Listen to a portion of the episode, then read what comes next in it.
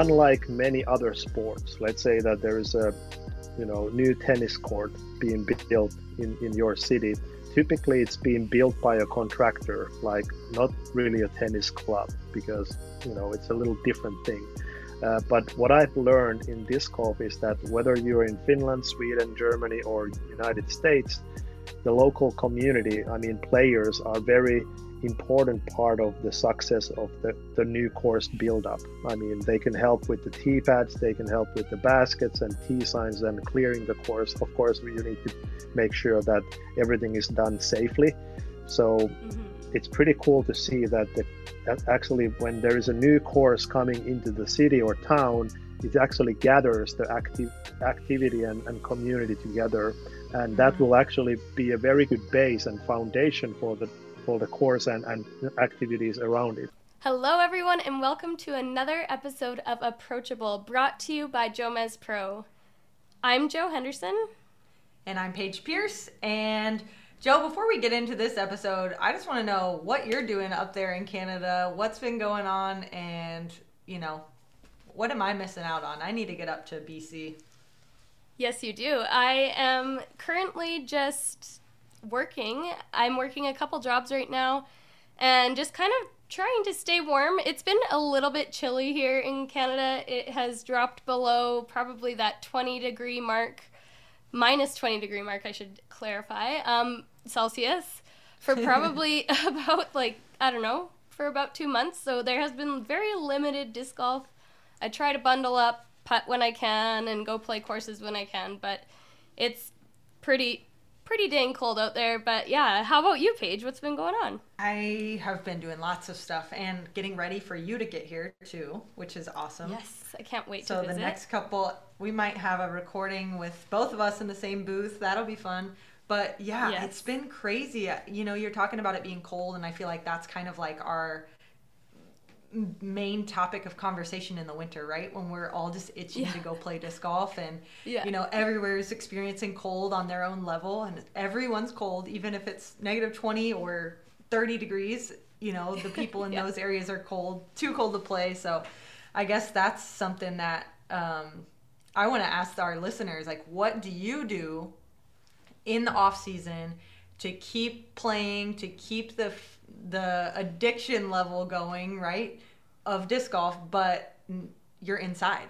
So I see exactly. I see lots of people bring the basket inside. I saw Paul McBeth put like a mattress up, an air mattress behind yes, his basket. I love that. And he was practice putting. I know yeah. like Brody and Brian Earhart have these uh like nets, like baseball nets that they bring inside. Right. Uh, Missy actually has one too, and we'll probably yeah. I don't know if I want to do that in the new house. You know, play disc golf in the new right? house. But yeah. It's like for me, don't want to damage any walls I'm, or anything like that. Uh, yeah. but I feel sure. I feel fortunate to be somewhere where it's not super cold. Um, but yeah, I've just yeah, been enjoying I'm, Florida and and enjoying uh, taking it easy before the season starts. So this is going to be a season to remember and I know 2022 is going to bring you guys lots of excitement. So I think today, talking to Simon and Jussi, you know, you probably have heard both of their names before, but I don't think that you guys have heard anything like what we're about to start talking to them about because we are going to not ask them about Discmania, not ask them about you know, trick shots or YouTube videos. we are going to be talking to Simon and Jussi about Disc Golf Park and their initiatives to get disc golf uh, to to grow disc golf through implementing more and more courses all over the world. So I'm excited to see what goes into all of that. I mean, to put in, I mean, hundreds and hundreds of courses. Like I'm excited to hear what that business is like and hopefully they give us some advice if what we can do to get some courses into our areas. Exactly. I want to know how can I, as a local disc golf player, how can I implement disc golf park, and what are the steps that I need to do to take that on? And yeah, I think it's going to be cool to hear the course design aspect as well. I know my brother has uh, designed a couple courses, and it's interesting watching his brain work and how how things, um, yeah, just how he designs a course and what does he think is a good course.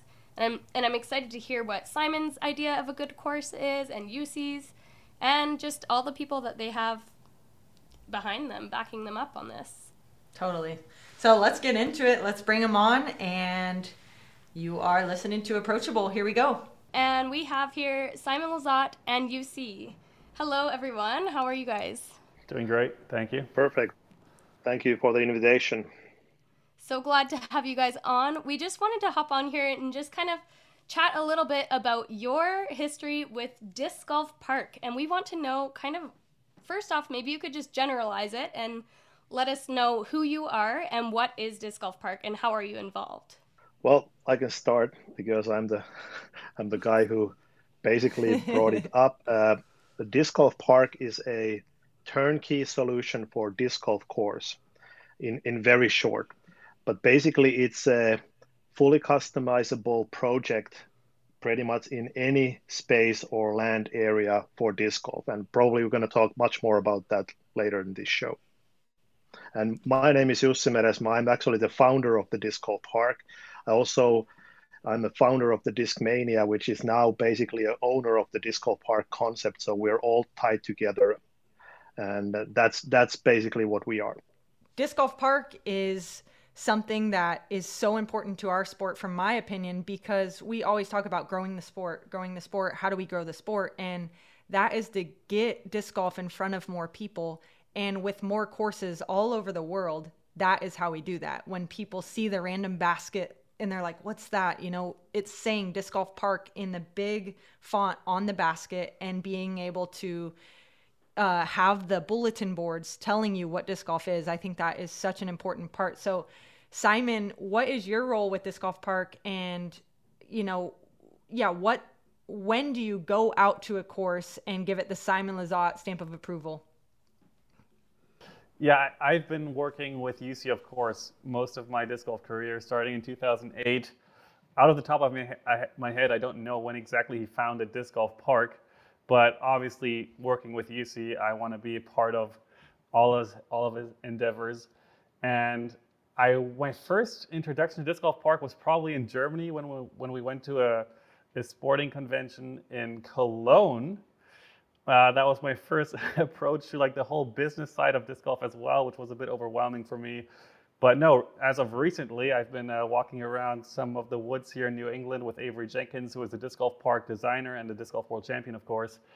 Um, just kind of tapping my feet into the world of course design, which is pretty, it, it's like a very nice avenue for maybe retired pros um, to go with staying involved with the sport and growing the sport and like putting your stamp on a course is like one of the coolest feelings and i can't wait for for me to have like that, that feeling first.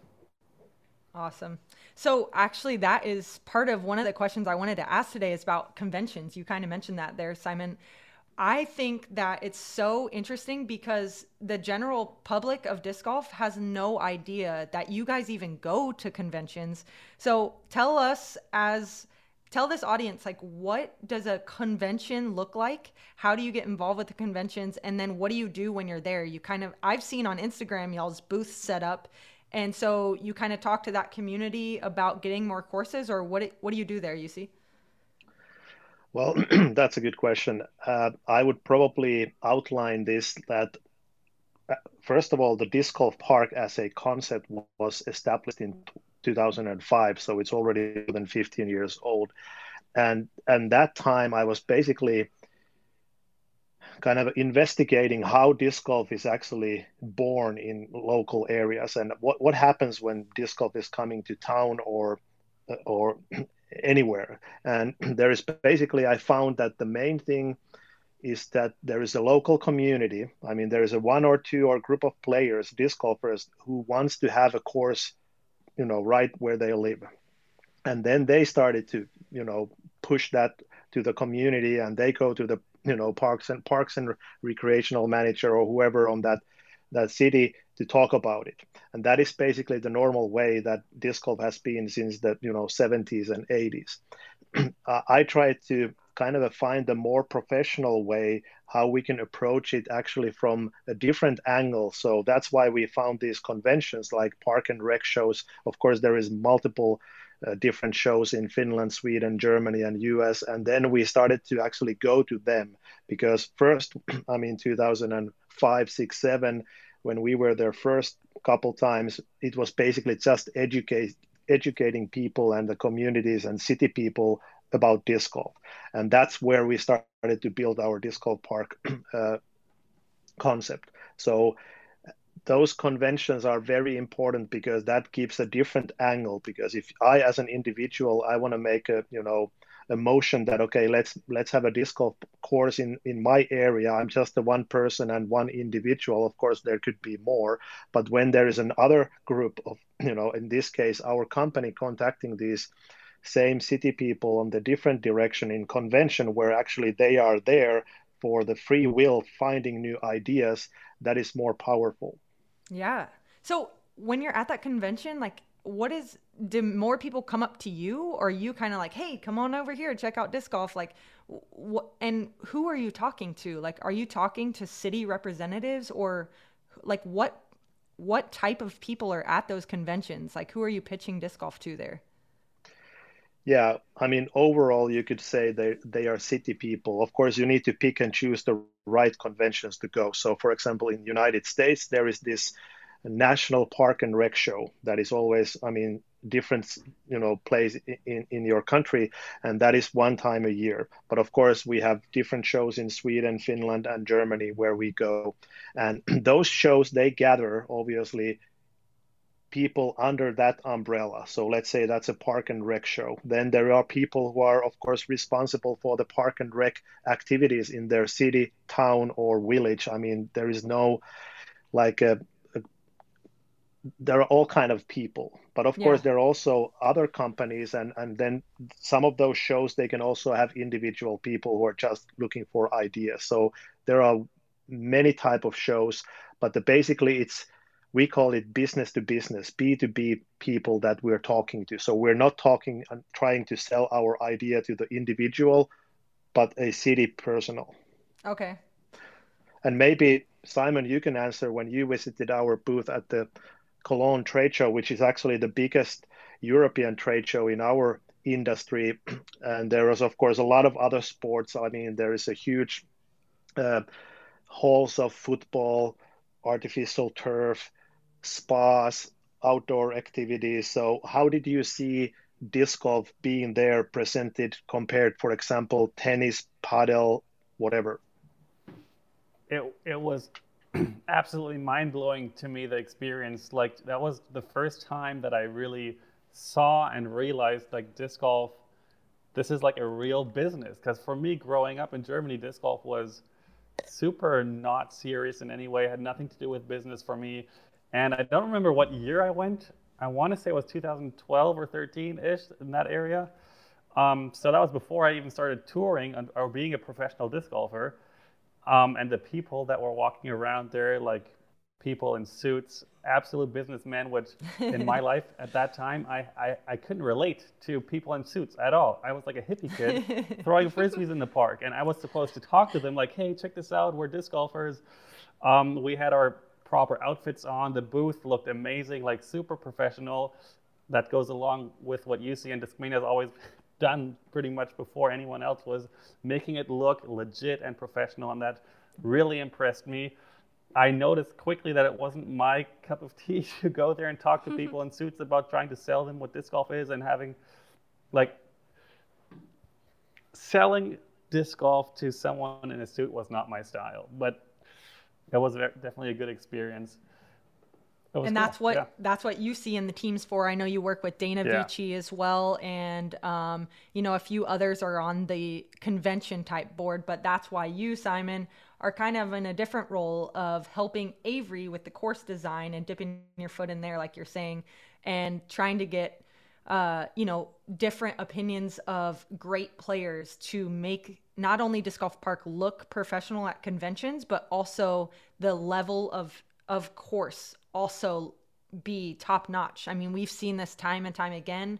We know one of the probably the most prestigious event is the European Open and those courses. Everybody wants to play the European Open, one for the crowd, but a lot of it is because of the beast, the course that you've put in there, you see, and you know that has now uh, spiraled uphill towards the Tempere. Is am I saying that right? Tempere. Tempere. More or less. Yep. Okay.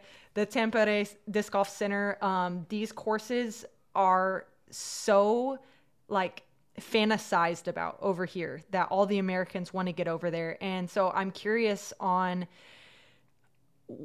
what the numbers of courses you guys have are, if you have the numbers in Europe versus America, and then just how many total courses you you all have put in, and what your plans are moving forward. Do you have a bunch on the books? Yeah, I want to touch back to that last question. That one reason yeah, I wanted to Simon, to Simon to go to the trade show is that he would also see that side of the business. Because I mean, typically me and him, we we meet at the disc golf courses or or tournaments, so it's totally different world there. Yeah. And of course, uh, you know, we feel that the Discmania and, and pretty much all the disc golf companies at the moment are like a promotional companies for the sport. They are not really here just to make, you know, money and, and try to get as much as much in as possible. We we all have a big mission to grow the sport and make it bigger and better. So and that's why we, we established the disc golf park. I mean, if you think the name disc golf park we wanted to create a multinational name that kind of relates what it is like you know skate parks. If we talk about the skate park you know that okay you can imagine that there are different type of skate parks but it's basically the same thing that you can mm-hmm. go there and you know skate you can do rollerblading or maybe scooting now in that place that so it's kind of an area for a certain activity. And that's what the disc golf park is. It's it's for the disc golf. And and of course it's a kind of a still a multi we are still in a very much multi-use parks all over the world. So there are not too many like very you know uh, closed disc golf courses that are pay to play. Of course there are some of them but less than 10% i would say mm-hmm. all over. And going back to or now to your question about the, the numbers that i think that at the moment i mean when i started disc golf in finland back in the 1994 I, I, and uh, I, I, think there was five courses, five disc golf courses in Finland, and then about ten years after that, when we created the disc golf park concept, we started to push the you know the idea was that okay if we want more people to play or even have an access to play this sport we need more courses. I mean you can't really play basketball if you don't have the hoops and the court. So right. you need to have that disc golf course. And we wanted to take this professional uh, kind of approach that okay we want to start selling from kind of a from the top to bottom. So we didn't want to go to the local route. We wanted to mo- more like an international convention route.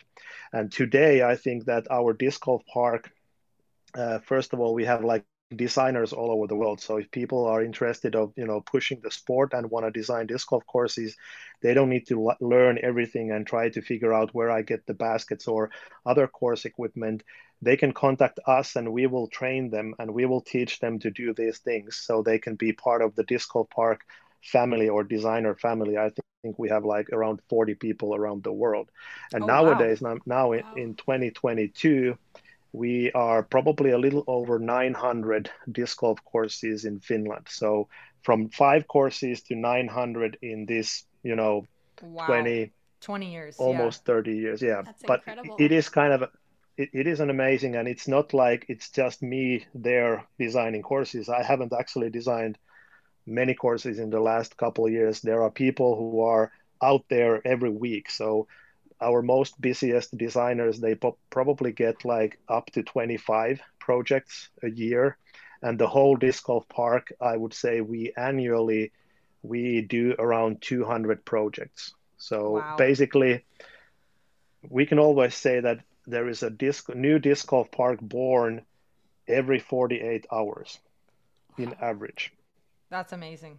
That is that's truly so amazing. cool.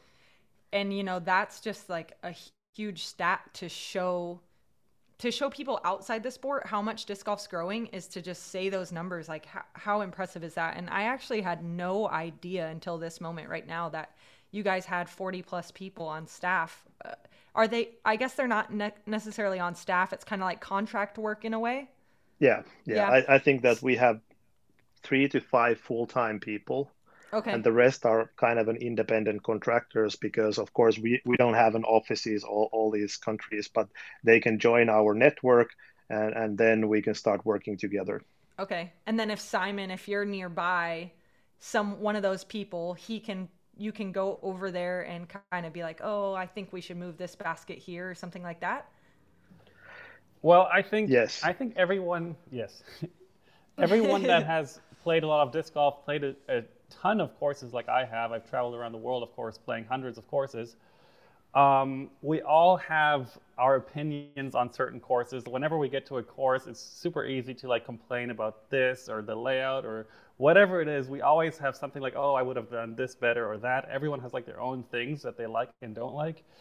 Um, what I've experienced in my couple times I've went out is, but when you get when you get a like a plot of land that is fresh and has, of course, nothing done to it, and they say, here, build us, make, design a disc golf course here, it's a lot more intimidating and difficult than I thought. So it was a good lesson to like not always just complain about disc golf courses that or I think, oh, I would have made a way better course on this property because it's not that easy. I could imagine it being difficult. So I applaud you guys for putting in 200 courses a year. That sounds like a huge workload. Um, Definitely. Yeah. I I just I didn't really realize that it was to that capacity. And so I'm I'm assuming that's going to be the case in 2022 as well. You guys aren't slowing down by any means. The sport is taking off. So what what does this year look like for you? How how booked out and like what is your time frame to when someone puts in a request for disc golf park to help them get a course in uh, how how long does that take well, that's that's the question of where this is going to be. So, of course, we have most of our designers are in Europe and US. So those are the countries that we can probably facilitate the, the growth the best. But there is a lot of interest now in you know Central to Southern Europe, and then we need to figure out okay who's going to travel there and when we're going to do it. And of course, now during the pandemic and travel restrictions, there is not really much travel, so we need to take care of things locally as as good mm-hmm. as we can and uh, now when we are in the middle of the off season and you know it's a winter time here and also up north in boston area the course designs is actually not really active now. But whenever the snow melts let's say come march april may our all our designers are fully booked pretty much. And and this is of course because of the huge growth of the sport. And now and i what i have learned is that i mean when when the pandemic hit almost two years ago, after that first couple of months, everybody started to play more. So it's easy to start playing more when you can go out and play. But all the cities and and and, and towns, they actually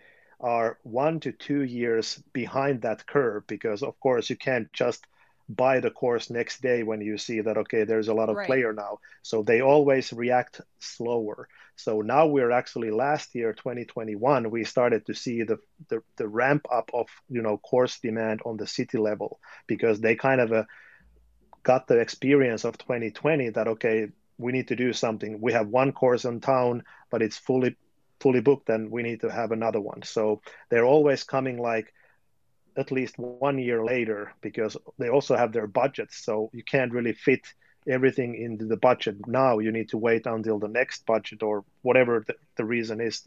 So I'm pretty confident that we will see at least couple next years a big growth on course demand. Awesome. Wow. Uh, I have a question for you, Jussi. I was just wondering if a local community is looking to expand their courses and wants to reach out to Disc Golf Park, how would they do that and how would they access your services? Well, we we try to act global in a way that okay, we have a Disc Golf Park website, discgolfpark.com, that people can find. Of course, most of the people they go to Google or then they go to their friends asking, okay, how we can get into this disc golf thing. And our philosophy at the disc golf park is that we offer turnkey solutions. So when we, you know, work with the community or city, we we we want to make sure that every every aspect is taken care of and of course one of the main main aspect is the safe and fun course design and and that is always adjusted to the land area the plot that it's in use because there are way different places that we can put the disc golf park i mean we have done a lot of disc golf parks in the small areas close to the schoolyard that is the totally different thing than Tampere Disc Golf Center, mm-hmm. which would be the you know the world class course. So that's a huge variety that that can be done, and that's the beauty of the disc golf. We can design it pretty much anywhere. But basically, you need to find us online. I mean, we are still a very small organization in in that matter, and and disc golf courses and disc golf park search words, and you will find us there. And of course, then we will try to get you the, the nearest representative who will take care of you. That's so cool. So, like, go- globally, by the sense of like anywhere in the world could access this, then. Yes, we have designed courses from Australia to the US, so everywhere. Incredible. Amazing. That's wonderful. I think one of my favorite projects that you guys have done, just because of the sheer mass of it, was your projects in the Åland Islands. Um, and I saw on your Instagram or Facebook or something, you see that Disc Golf Park is putting in 16 courses on these islands. And I mean, that's not just, and all at the same time, right? It's like, it's not like they did 200 courses over 20 years or 900 courses in 20 years, like you're saying. Like, they were like, hey, we see the value. We want 16 courses.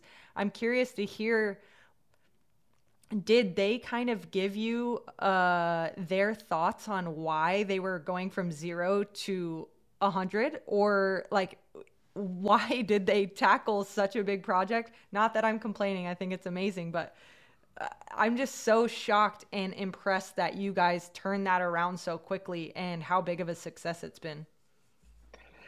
Yes i mean Åland project was 2020 when when pretty much couple months after the coronavirus hit hit Finland also. And Åland Islands is kind of an independent area between Sweden and Finland and as as as said there are islands and and there was this guy called Mats and he he was he contacted our people in Sweden because Mats speaks Swedish. He doesn't speak Finnish. So he contacted our Swedish office and asked for 16 holes or at least that's what we thought and we okay. tried to explain Mats that okay one course has actually 18 holes not 16 but then he said no i need 16 courses not holes and that was oh like okay we need to think about this a little bit closer and the reason why yeah i mean we never got that kind of a contact before but the reason for 16 is that there is like Åland Islands is divided into 16 communities. So they wanted to have one course per each community. Oh, so they can have okay. their own course. And that's why it's called, that's why they came up with the number 16. Åland Island, they already had uh, actually two courses, small ones before that. one in Mariehamn, which is their kind of a main city, and then one in the other little further island. And the, the difficulty of this, or let's say the challenge for this, was that they wanted them now. I mean, it was kind of a, in three months, we want to have as many courses as you can make. So then we basically sent two to three of our designers there.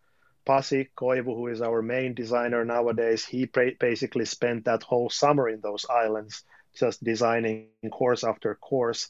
And uh, they are very unique. I mean, if you go there one of these days, you will find that they are kind of a fun to play 9 to 12 to 18 hole courses. They are not like super difficult or very challenging, but they are more like that. If you are a disc golf tourist, that is the place to go. There are a lot of small breweries, nice restaurants, and you can go around the islands and play those courses in one week. And the whole idea of this was, of course, uh, bring some you know tourism. local tour i mean tourism in finland especially during the pandemic and then of course international tourists after that and of course, when we got involved this project, we wanted to make it as as good as possible and kind of a, make it like the world's biggest disc golf park in a way that we combine all these.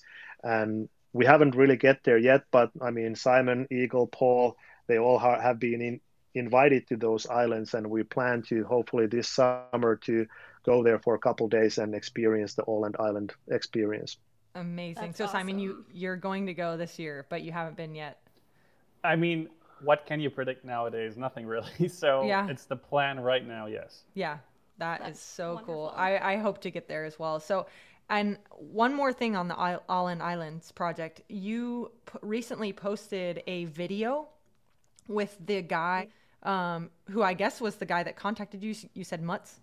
Um, Mutz. Yeah. I'm guessing was that him in the video, and he was kind of talking about the success since then, um, how many people it's brought in, and mm-hmm. exactly what you were just saying about disc golf tourists. Like, there, that is what disc golfers do. When we get bored of the courses in our area, we're like, okay, get some friends together let's road trip to some new courses and i'm so so happy that they see the the uh, immediate value and they've already mm-hmm. seen mm-hmm. all these tourists so what have the numbers been like and are they have you talked with them after and are they happy with their decision to do the 16 courses yeah i mean all the communities in Åland are happy they, they get their own disc golf courses but Mats uh, he is a data analyst in his normal work. So he kind of analyzes data for his work. So and he has built pretty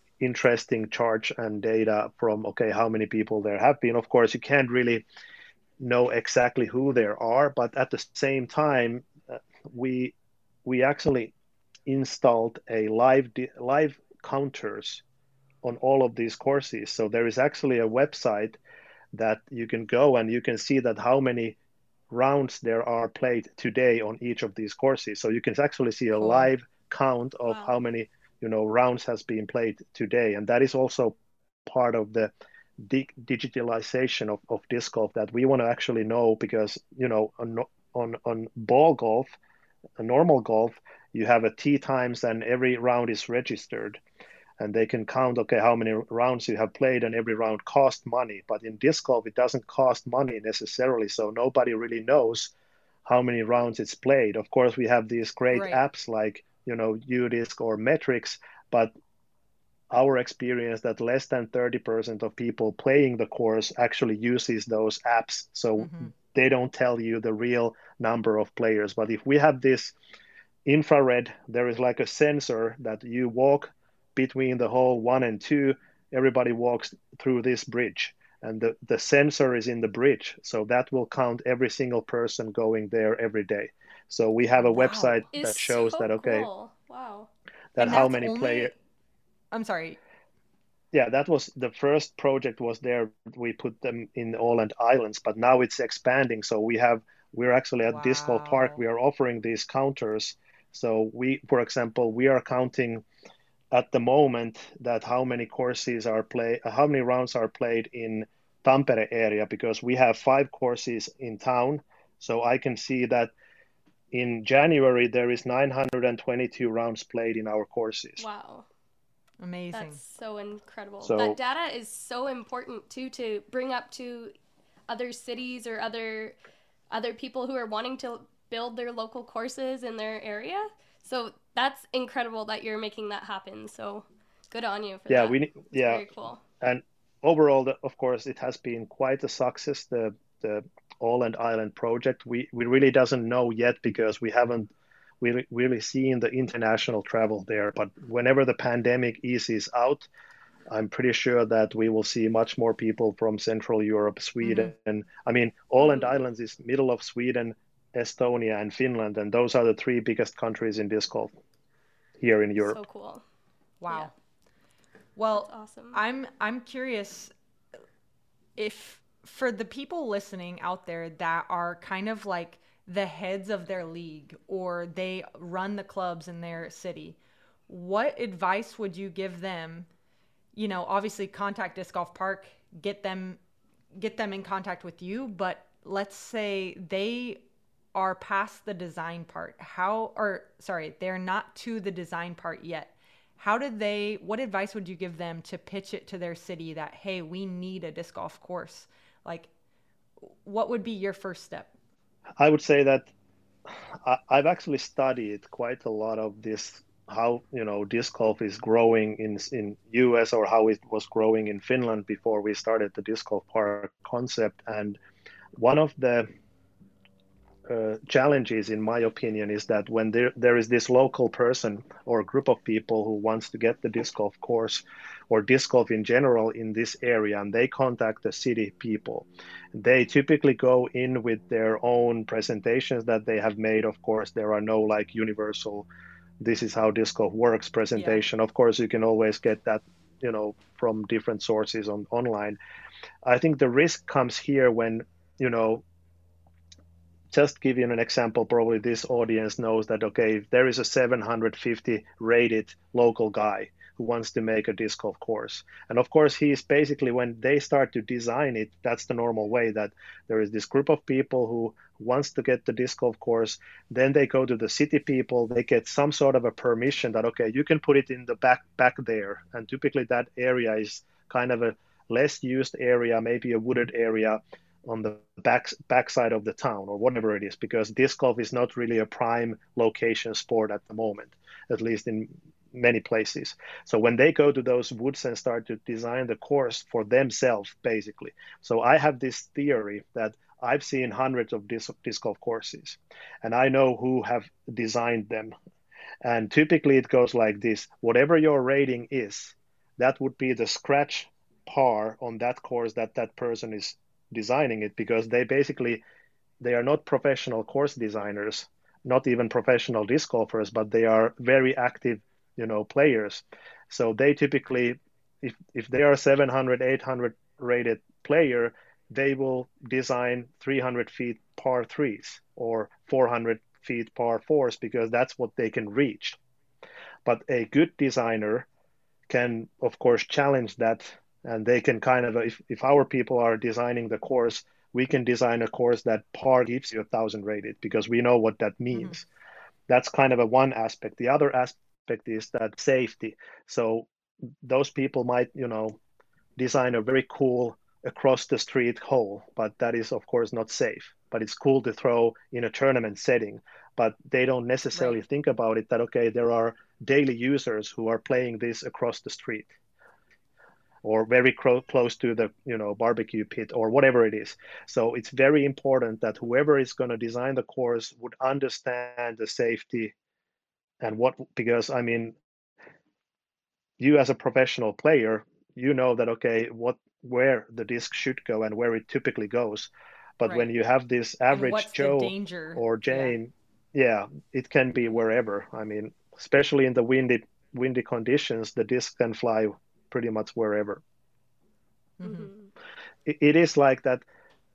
My best advice is that find a person who has already designed courses and know what, what, what, what he or she is doing because that is very important but are you saying even in just the talking to the to the community you think already that being the first step you think that they should already have a course designer ready in that moment or do you think they can go to the city, pitch an idea of a course, and then contact a disc golf park? Yeah, I mean, you don't need to have the course designer first, of course. You need to have an idea first, and then you need to have a land, and then you can have a designer. But I mean, just to give you an example, what if we want to have a, a new building for recreational, you know, sport? You need to have an architecture for the architect for the building. I mean, you, you're not just if you play tennis you're not going to design a tennis court. There are people who design those things. So in the same thing in disc golf should be that you know there should be designers for disc golf courses. I don't believe that there is much golf courses that are designed by non-golfers or non uh, golf course architects well, and going back to like that course design and Simon, your stamp of approval, what would you say is your criteria for like a good disc golf course? Like what would you say in your opinion? Very, very simple. I go by three steps. Number one, of course, safety. Safety always has to go first for any course to be acceptable, in my opinion. Uh, after that, for me, comes next fun. That's fun, maybe yes. a lot of other pros have different opinions. They want challenging before fun. I would like fun before challenging. Mm-hmm. And at the end, of course, we all want a challenge. We all want to go out there and test our skills. And a course that can provide that is obviously where I would want to go first. But yeah, safety, fun, challenging. That's what would be my step. And that's definitely what I'm looking for when I go here, designing new courses or even a lot of redesign projects here, which is also right. a big part of uh, what I want to do is take courses that already exist because then you don't have to go through this whole process what Paige just mentioned of contacting the city, finding a new park or a woods or whatever it is. You take a course that could be so much better and just redesign the whole thing and that feels then like a new disc golf course. Totally. That's actually a really, really good opinion. I love that. Do you have any plans in the works in the Boston area, Simon, where you're Non-stop. currently living? Nonstop. Yeah, it's, cool. It's literally when Avery is in town, and uh, we have one project we're working on. Let's say the new one in New Hampshire, where I did the disc golf network project with. Um, literally every day, there's a new contact, phone calls, messages. People hear that we're in town, we're designing a course and uh, every day at least I don't know a handful of new contacts where hey I have this plot of land or hey I have a good contact to here, and uh, we could if we had the time we could put a new course in here every week. Wow. Amazing. Okay, so then my question to you, Jussi, about that is when you hear that, Simon, and I'm sure you contact Jussi and say, hey, man, wow, we got a lot of requests, right? So what is you have those 40 people about give or take on on contract do you think about then making that 80 people so you can fulfill all these requests that Simon's getting and Simon can kind of delegate like hey uh, you're our northeast representation we got this request and push it over to him like you know what is your growth plan as far as the amount of people that are putting in courses for you well, that's a good question. Uh, I would say it's a case by case. We need to look at this. I mean, especially in the North America, we need more people, of course, for the demand. But same thing goes with in Finland and Sweden as well. Uh, but I would say that when there is this initial contact from, okay, we have an idea or let, we want to have a disc golf course, it's typically you know 12 to 24 months until it's a reality because there is budgeting things there is permits and there is all kind of things between these contacts and of course whenever we have a contact uh, they don't all come through. So i would say that there is a lot of contacting and then of course you know there are other other providers too. And Disc Golf Park uh, we are like a we are really proud to be like a concept. So we typically are a little more expensive than just to buy the equipment because we are also offering a lot of services and and and other stuff that is coming with a good disc golf course and course design. So we really want to help uh, communities and customers who see the value of a new sports activity, not just a you know the play thing in the park that we tend to like make all the projects from start to finish I mean, we offer the opening ceremonies and, and some media and all that kind of stuff for our customers. So I would say that we always want to grow slow in a way that hiring and, and recruiting new people and then offering them two or three projects a year doesn't really make sense. We want to, of course, fill our existing people calendars 1st mm-hmm. and and uh, but we we don't know yet. I mean, the growth has been pretty intense in the last couple of years. So I'm expecting this to continue, and we are hiring more people into this group so we can serve all the customers. Awesome. That's awesome. I have a question from a volunteer standpoint. I have actually had the pleasure of helping my brother. He has built two courses here in Canada just on our local properties that we that we have and I know how much work it goes into to maintaining those courses and to like I don't know, just even just cleaning up the land and like the course maintenance in that regard, in the physical regard. I'm just wondering, is there any way for like local league members or like community members to have a hand in that uh, course maintenance and uh, kind of that physical labor part of things? I can take this. Yes, absolutely. Uh, un, I mean, unlike many other sports, let's say that there is a, you know, new tennis court being built in in your city. Typically, it's being built by a contractor, like not really a tennis club, because you know it's a little different thing. Uh, but what I've learned in disc golf is that whether you're in Finland, Sweden, Germany, or United States, the local community, I mean, players are very important part of the success of the, the new course build up. I mean, they can help with the tee pads, they can help with the baskets and tee signs and clearing the course. Of course, you need to make sure that everything is done safely. So mm-hmm. it's pretty cool to see that the actually when there is a new course coming into the city or town, it actually gathers the active activity and, and community together and mm-hmm. that will actually be a very good base and foundation for the for the course and, and activities around it so uh, i would That's say cool. that yeah. we as a disc golf park we don't have resources to basically coordinate that stuff but of course we we're always there to help and say hey you should you know figure out if there are other like-minded people typically there is already a disc golf club or somebody mm-hmm. or some group mm-hmm. who is willing to do and then it's pretty much let's say if normally normal case is that the city kind of purchases the course and and of course tells that okay this is the land area where it's going to be then we as a designer we're talking with the city mainly about all the you know budgeting and, and scheduling and build up and everything and then we might say, hey, there is actually a cl- local club that could help in these kind of things, and then we connect the club and the city if that hasn't done before. But typically, uh, there is, you know, these kind of things go like a wildfire on social media and local, you know, you know, messaging boards. So they will notice later, sooner or later, that mm-hmm. okay, there's going to be a new disc golf course, and they will actually contact the city and how we can help. That's how it typically goes. I love that. Awesome. That's awesome.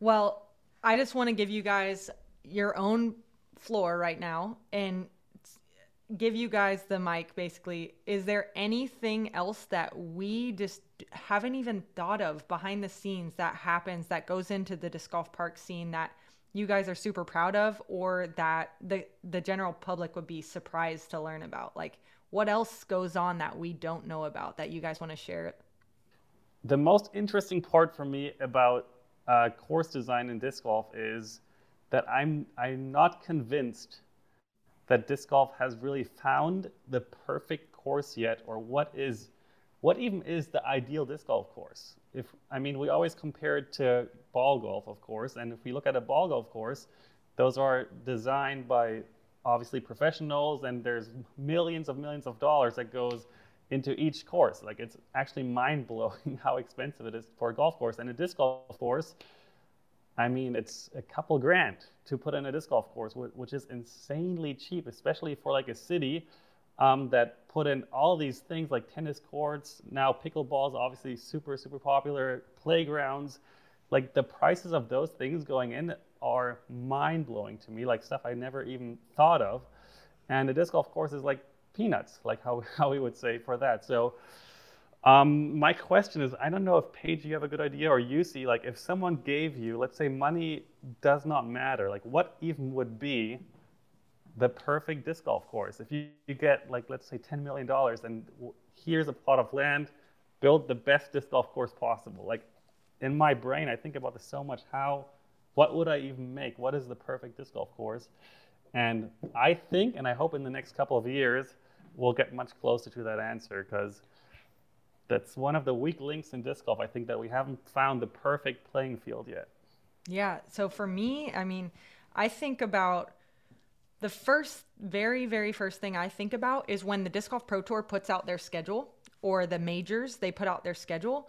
I think first and foremost that where it is is so important. Just the name of the city. When it's when it comes up and it says Burlington, Kentucky, or it says Clearwater, Minnesota, or Leicester, Massachusetts. Most people don't know where where those places are. So you know, if you look, I'm I'm a huge music fan, right? And so when I look at where the artists, the musicians are coming, it's always the biggest cities, you know, and that's like Prague, you know, Dallas, Chicago. It's always a big city. So for me, I think the budget needs to be raised so that we can get into areas that are more heavily populated so more people see it.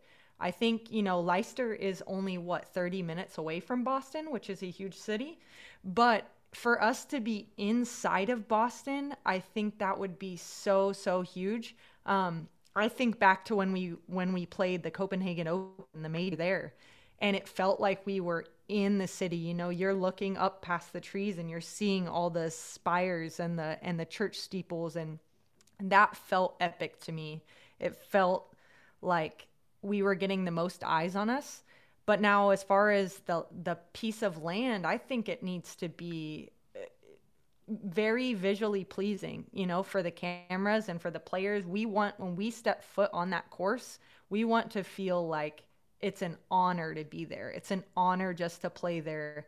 And um like for the cameras, you want to see like waves coming in. You know, we want to be on the coasts of California with waves and big trees and I think that we're on the right track with courses like Tampere, but I think um, we want it to be a little bit more. Um, it's tricky because you want it to be more well seen, but you also want those tight woods. So like you said, Simon, I think we're we're still figuring that out, but those are the kinds of things that I'm thinking of when I'm thinking of the future of disc golf.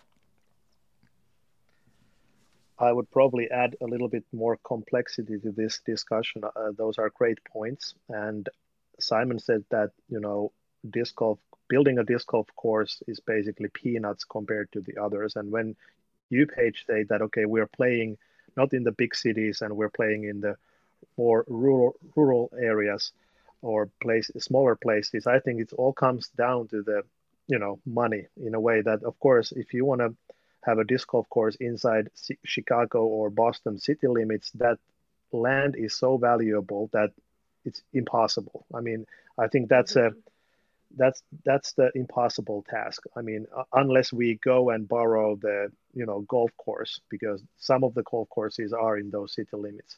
So in my world, in my perfect world, disc golf is actually like a recreational activity, not in the very city center, but of course nearby, like Leicester in, in, in Massachusetts. Sorry, my language. But the, the, the, the question that I, I've been pondering quite a while and long time is that probably you and some of the audience will know or remember that the first disc golf course ever was put out in Oak Grove in 1970s, probably 76, by Ed Headrick and his son. And when they basically designed the disc golf catching device called the disc pole hole, they put it to the local park and let it be there. So that was how the disc golf was born as a as a as a disc golf course. So now there was one place in the in Earth where people can go and throw frisbees into it, and it's totally free activity. So that's how we started. So we started as a free to play thing. So when something is free, it is really hard to get money out of that if you follow what I mean. I mean, let's say putt putt golf or any other sporting good sport is basically pay to play. So my question, which is impossible to answer, is that what if that first course 76 was actually a pay to play and everybody would have been taught that disc golf is pay to play just like bowling just like tennis, just like golf, just like any other sport. I don't know if we would have 10,000 disc golf courses, or maybe it has, maybe it could have died because nobody wanted to pay for it. But what if? Because also, you know, it could be that we would be now in the Chicago city limits in the nice pay to play course because it's actually a business. So those are the big questions that we probably never will know. But pay to play disc golf is one of the most important avenues that we should go, especially now when the you know players are player numbers are going very high and there is like so many new players coming in and these existing free to play courses are not nearly enough to accommodate these masses. I think that we should now take the step that okay there is a better upgrade better course better service more safe environment no other activities in here and that's the pay to play disc golf I, I, I truly believe that that needs to happen more than it's actually happening now i mean we have great you know great uh, examples like uh, Järva Disc Golf Park in, in Stockholm. They started 1995 or 96 as a pay pay to play course, and now they're one of the most famous courses and most most busiest courses in the world. So th- that concept works. Definitely, and I like what you're saying about like adding the business element into it, and and to me it makes so much sense. And why not add in like a clubhouse or add in other ways where we can like uh, use that revenue to make more disc golf courses and make them even better right? And just put all that money back into the courses back into disc golf. I think that is where disc golf's headed to you know? Mm-hmm. you're seeing for you know this year we saw at the otb open we saw designated spectator areas and in those areas was food trucks and beer carts yeah. and i see mm-hmm. that being the future and being pay to play because you're totally right you see nothing nothing is free anymore and mm-hmm. it's already cheap enough but then you kind of get that backlash from uh, the longtime players that say hey but it's always been free why are we changing and you know I, I think you're right we can't change that we can't hypothesize like what would have been and how disc golf would be now. But I think our step to really growing the sport is to make it a little bit more pay to play, even if that's just a couple dollars on the more recreational courses and then maybe up to $15 or something on a premier course. I think that's a huge step that we need to take.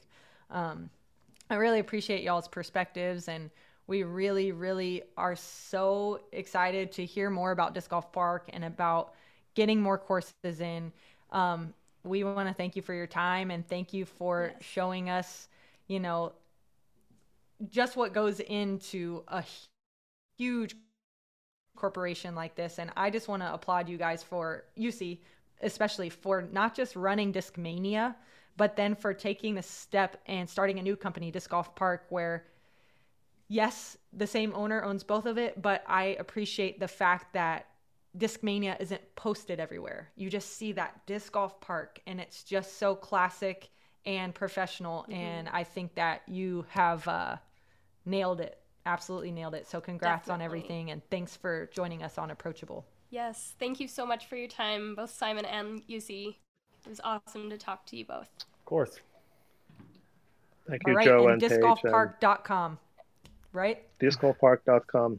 Yeah, please visit awesome. that. And I want to I want to end here in a, quickly that next time when you go to course, any course, take one extra disc with you and give that to someone. That's something that we can spread the sport and make it bigger and get somebody new into the sport. So everybody has one spare disc. Love it. I love that. And maybe even yeah. not to the course because if they're already at the course, they already know. But maybe just bring yeah. one in your purse or your Anywhere. backpack or whatever, and just next time you go out to eat, just hey, yeah. you play disc golf? Here you go. love it. That's, that's awesome, good, Jussi. I love tip. it. I love it. Thanks, okay, guys. guys okay. Thank you awesome. so much. Thank you. And we'll talk to you soon. Bye bye. Wow, Jo, that was so. I love to hear about the radar part. How cool is yes. that? that I didn't insane. even know that that's something they should promote that because that's the first time I've ever heard of that. And that I is agree. so cool. Like literally tracking every single person because I know I don't use UDisc when I'm playing casual rounds. I just go out there. So for them exactly. to have tangible numbers to bring to companies, to bring to cities, that is so, so cool and something that all course designers should take note on. Whether you come out with your own or you contract Disc Golf Park to use theirs, that is definitely definitely very useful so super yeah. super cool it's literally tracking their footsteps. Like it's tracking how many footsteps are going over that bridge or going over that sensor. I think that's incredible. Yeah, like, it is. And it was data. it was just really cool to chat with them and to I mean, I've wanted to go to convention. I've seen their photos. I, I follow all mm-hmm. of them on Instagram and uh, we'll put their handles in the description. But um, yeah, I've seen them going to conventions, and I actually had the opportunity to go to a convention recently, but it got canceled with COVID. Um, but that's something I mm. really want to do in 2022, just to kind of see that vibe that Simon's talking about and how professional it is, and then to show up as a disc golf player and yeah. be professional and say, hey, we, you know, maybe Simon was intimidated back in what he said, 2012. 2012, but, yeah. you know, now at this day and age, that is where disc golf is, and we do fit in at your conventions. And uh, just to kind of mingle and and uh, show people what all the markets are that we could uh, collaborate with. I know for me, totally. I'm gonna go to the convention with Thunderbird Bars, which is one of Thunderbird Real Food Bars. It's one of my sponsors. Uh, that yeah. had nothing to do with disc golf. Actually, they are in like Whole Foods and places like that that make you know an kind of a, a real food bar, basically all these nutrients and stuff. But right. they asked me to go to a convention with them, and I thought, how cool would that be to kind of talk to the owners of smoothie companies and the owners of all these different uh, supplements and stuff like that because disc golf needs nutrition. You know, we are out there oh, yeah. busting our butts and we're hiking miles and we are going at it, you know, 40 plus weeks of the year. And that would be the perfect place to go say, hey, disc golf and your company would be perfect together. Exchange business cards, show exactly. them some numbers, like like Jussi's saying, and yeah. I think the convention part was so fascinating for me to just picture pitching disc golf to all these people. There's so many companies that could get behind that. Everybody needs a mid round snack. Like you get to hole nine and you're like, I am wasted. I need something accessible, right? You're like I think I yeah. think wasted in in America, wasted has a different true different term. Meaning, Maybe you but... want to say something else there. True. I true. hope you're not wasted by hole nine. No, no, no, no, no, not at all. Like exhausted, I would say that. Yeah. There you go.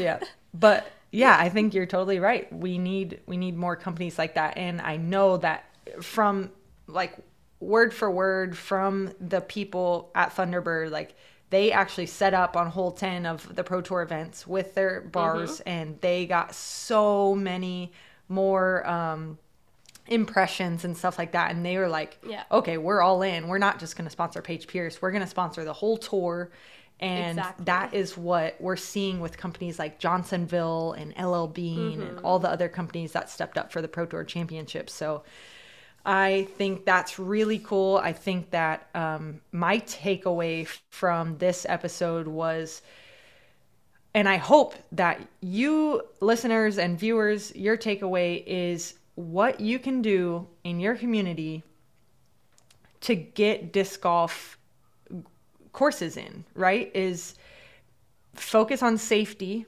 focus on getting a hold of a course design company, and let's go talk to the right people, collect data points. We saw that that was successful in the All In projects. So collect data points, go to the city, have a have a thought in mind and what Jussi was talking about about the nobody's helping make tennis courts but everybody's helping make disc golf courses. We're doing exactly. work days, we're doing, you know, community cleanups. And so show show the city, show the companies you're pitching it to some photos, some videos of the disc golf community hard at work. And I think that, you know, with the data and showing how dedicated we are, we are bound to get more and more courses in. And uh, if you want to do so and you don't want to do the legwork, I think you should definitely contact Disc Golf Park. Mm-hmm. And um, yeah, it was it was really cool to see how approachable they were and exactly. how approachable disc golf can be to some random dude in some islands of in between Finland and Sweden. He says, "Hey, we want 16 courses. Bring them on." Not just 16 holes, mind you. 16 courses. Get that Pretty right. crazy. That is insane. Pretty crazy. What an So email to get. Insane. Yeah, so thank you guys so much for joining us on another episode here. If you have any further questions for Simon, see, you want us to talk about something specific next week, anything, comment below if you're watching. And if you're listening, send us an email to approachable at jomezpro.com. Thank you guys so much for joining, and we will see you on the next episode. Yes, thank you again to Jomez Pro. And yes, we'll see you on the next one. Bye, guys.